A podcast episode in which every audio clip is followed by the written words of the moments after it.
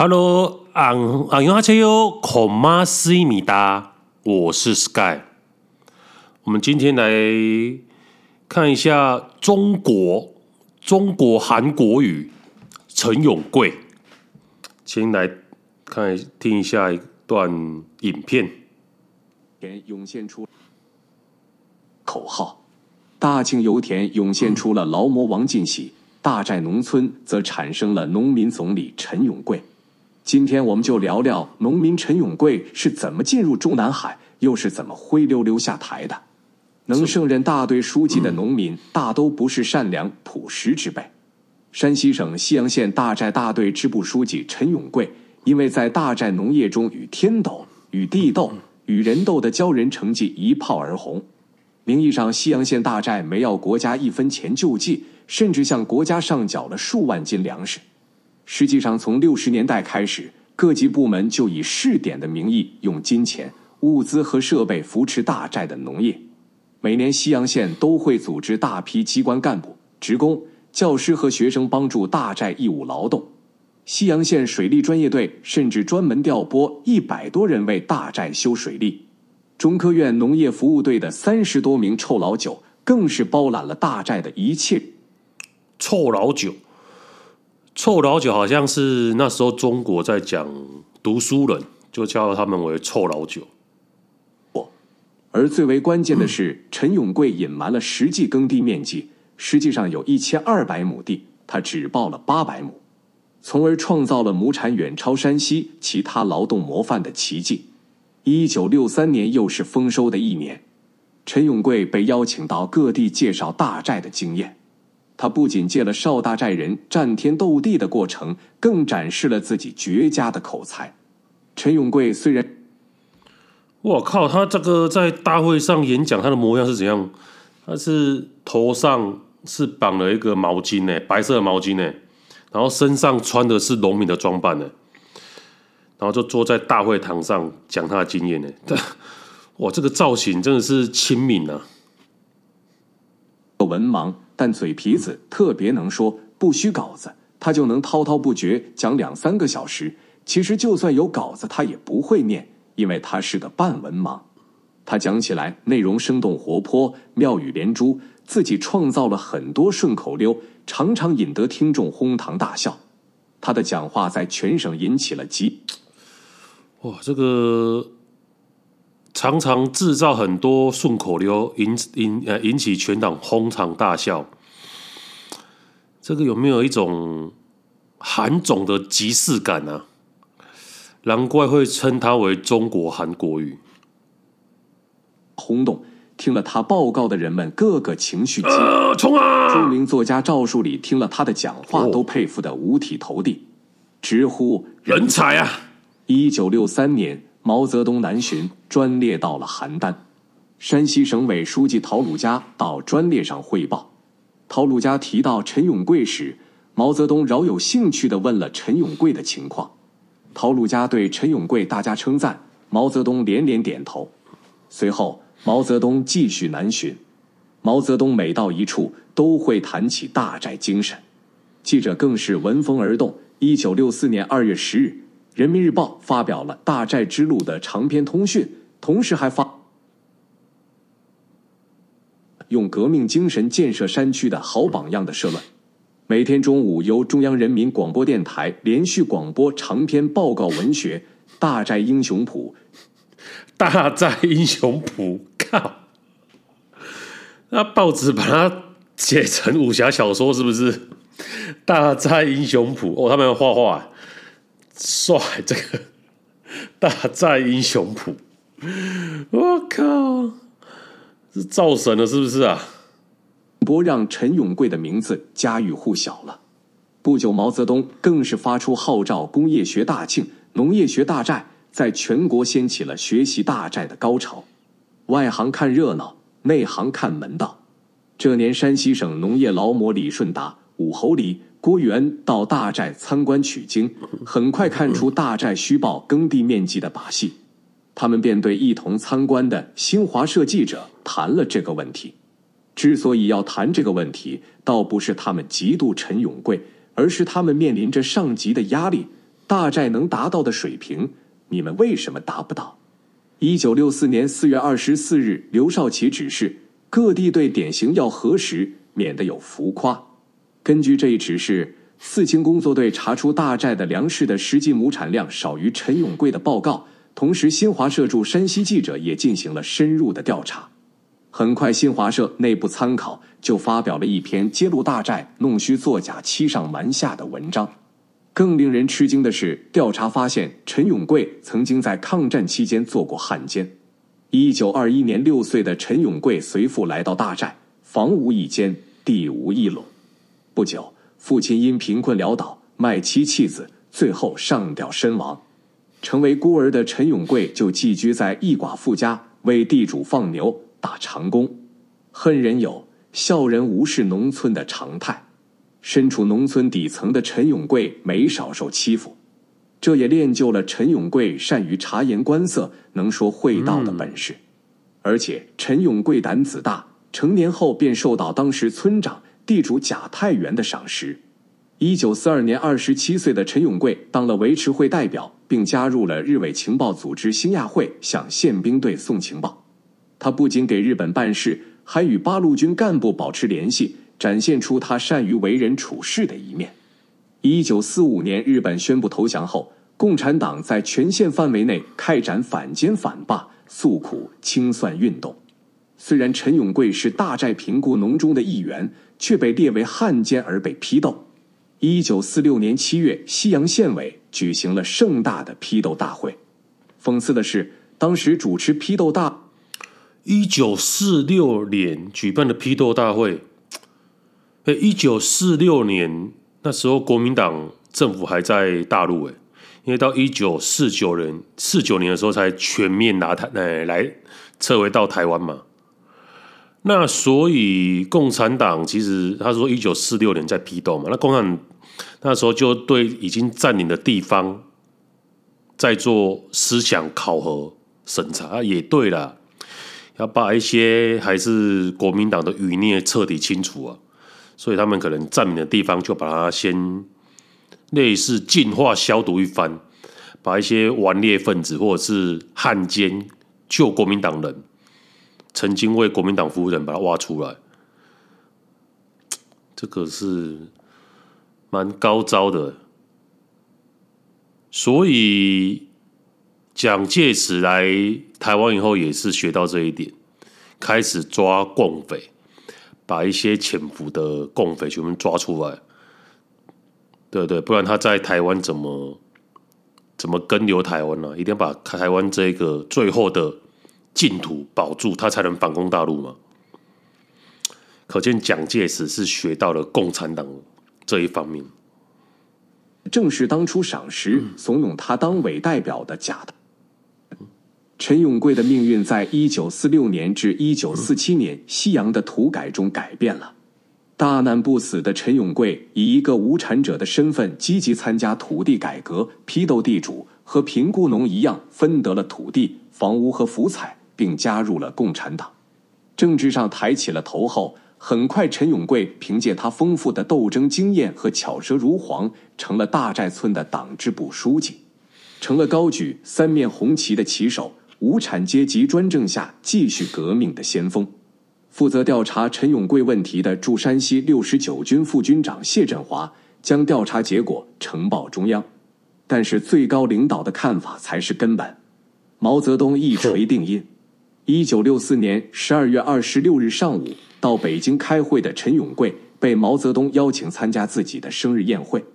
陈永贵不像很多人见到毛泽东那样紧张的话也说不出来，而是侃侃而谈。第二天，全国各大报纸都以显著版面登载了毛泽东和陈永贵亲切握手的照片。有了毛泽东的支持，没人敢再提陈永贵造假以及汉奸历史。陈永贵造起假来更是有恃无恐，而且官运亨通，一路平步青云，兼任了西阳县委书记、晋中地委书记、山西省委副书记等职。各地官员纷纷前往大寨参观。我在想是受到毛泽东的赏识，因为毛泽东这个人其实他对待人有他的有他的一套啊。如果这个人一见面，然后对他会紧张，然后对他毕恭毕敬，其实他也不太会尊重这个人，因为他觉得说，那我就是你就是没有什么料嘛。他说你看到我就看到帝王一样，很唯恐啊，然后就是毕恭毕敬的，他也不会把你当作是当作是。怎么讲？当作是一一条料，也不会把你当作个有用的人看呢、啊。啊，反而像陈永贵、陈永贵这样历经的大风大浪，而且是从基层、草根性十足，什么人都见过了。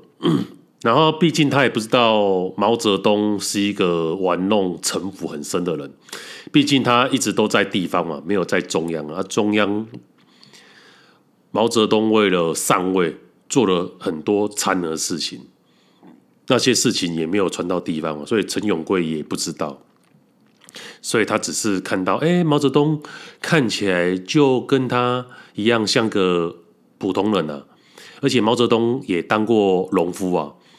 对不对？跟他哎，陈永贵心里想说，那这个的毛泽东看起来蛮亲切的，跟他一样，也是从基层呃基呃基层做起的、啊，然后也没有对他有畏，没有对他有敬畏之心呐、啊，所以也不会看像其他人这样看到他第一次看到毛主席唯唯诺诺的，那不敢讲话，甚至有些人看到毛主席看到会全身冒冷汗。啊，陈永贵就没有表现出跟别人不一样。那毛泽东哎，觉得这个人视野跟气度跟一般人不同，所以就可能就把他的罪一笔勾销了。常常你有罪或没罪，就是在老毛的一念之间，而不是根据你实际有没有做这件事情去调查。一九六九年中共九大，在毛泽东的授意下，陈永贵当选中央委员，中央大员纷纷前往大寨，表明自己的态度。一九七三年，马里共和国总统在邓小平陪同下访问大寨，参观虎头山上的梯田。这位总统曾经是一位水利专家，他对陈永贵说：“我对你们改造自然的气概深表敬佩，但是我认为你们把梯田一直修到山顶，这是不科学的。”陈永贵不屑一顾地说：“我们种地靠的是毛泽东思想，毛泽东思想最讲科学。”得到后的陈永贵当然不会忘记揭露自己的谢振华。一九七四年，陈永贵代表中央主持了批斗谢振华的大会，相关人员被轮番逼供。阳泉市公安局副局长王不屑一顾地说：“我们种地靠的是毛泽东思想，毛泽东思想最讲科学。”得到后的陈永贵当然不会忘记揭露自己的谢振华。一九七四年，陈永贵代一九七四年，那是文革期间呢。那文革期间批斗别人，那那也是正常啊。嗯、中央主持了批斗谢振华的大会，相关人员被轮番逼供。阳泉市公安局副局长王桂玉被整得终身残废。一九七五年一月，陈永贵到北京参加第四届全国人大一次会议。周恩来通知陈永贵，中央准备安排他当国务院副总理。所谓的中央就是毛泽东，毛泽东甚至有过让陈永贵当国家主席的想法。哦，太夸张啊！陈永贵简直不敢相信自己的耳朵。就这样，陈永贵当选为国务院副总理。中央给陈永贵配了几个秘书，一边帮他提高文化水平，一边帮他批阅文件。因为识字有限，文件都由秘书念。他的为官之道非常简单，那就是看实权领导的态度，领导同意他也跟着画个圈。由于不习惯住在中南海钓鱼台，陈永贵搬到了交道口的一处四合院，司机、警卫、厨师、勤务员一应俱全。后来因为不习惯高级厨师做的菜，他专门从山西调来了一位山西面食厨师。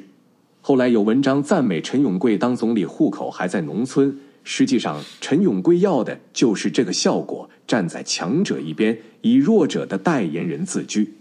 他的五亲六眷无不受惠于他。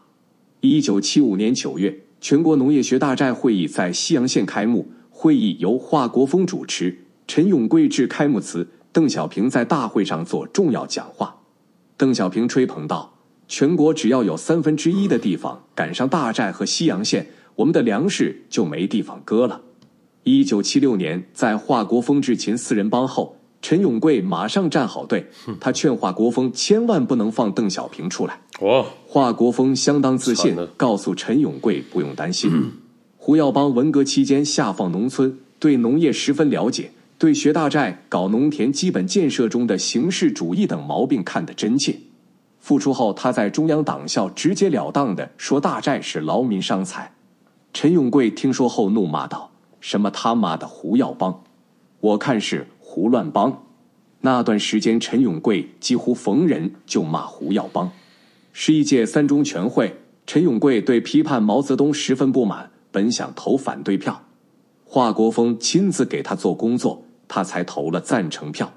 邓小平掌权后，紧跟华国锋的陈永贵也就失势了。墙倒众人推，各方面的揭发材料如雪片一般的飞到中央。政治很残酷，许多揭发者都是陈永贵提拔重用的人。哦、内参更是把大寨的问题翻了个底朝天。为此，陈永贵去找李先念，政治不倒翁李先念要求停止对陈永贵送内参。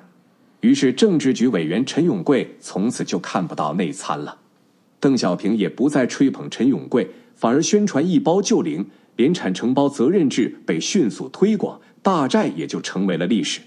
一九七九年，山西首先闻风而动，免去了陈永贵县委书记的职务。陈永贵表面上说自己不要官不要权，私底下却向继任者要人大副主任的职务。一九八零年六月十五日，《人民日报》头版在胡耀邦的批示下发表了社论：“再也不要干西水东调式的蠢事了。”表面批评山西西水东调，实际批评的对象是农民副总理陈永贵以及他背后的华国锋。陈永贵明白了一切，大骂说：“四人帮也没这样对自己。”一九八零年八月三十日，全国人大五届三次会议接受了陈永贵辞去国务院副总理职务的请求。在这次会议上，华国锋也辞去了国务院总理的职务。山西青年也见风使舵，发表了虎头山下一恶，揭露陈永贵的儿子陈明珠玩弄女性。山西日报发表了岳增寿冤案和王金奎案透视。陈永贵同僚王金子的哥哥因强奸多名幼女被判二十年徒刑，在陈永贵的亲自关心下无罪释放。一受害者家长岳增寿四处告状无门，反而被污蔑为反革命，判刑十八年，并被用刑致其瘫痪。一九八三年。陈永贵给中央写信，希望能够出来给中央做一些力所能及的工作。很快他就被安排到了北京东江农场当顾问。一九八六年三月二十六日，陈永贵病逝于北京。追悼会冷冷清清，中央领导无一到场，只有华国锋来送了他最后一程。哇，真的有点惨呢！曾经贵为副总理，结果最后只有华国锋 一, 一个人到场，没有别人。我只能说，莫忘天下苦人多啊。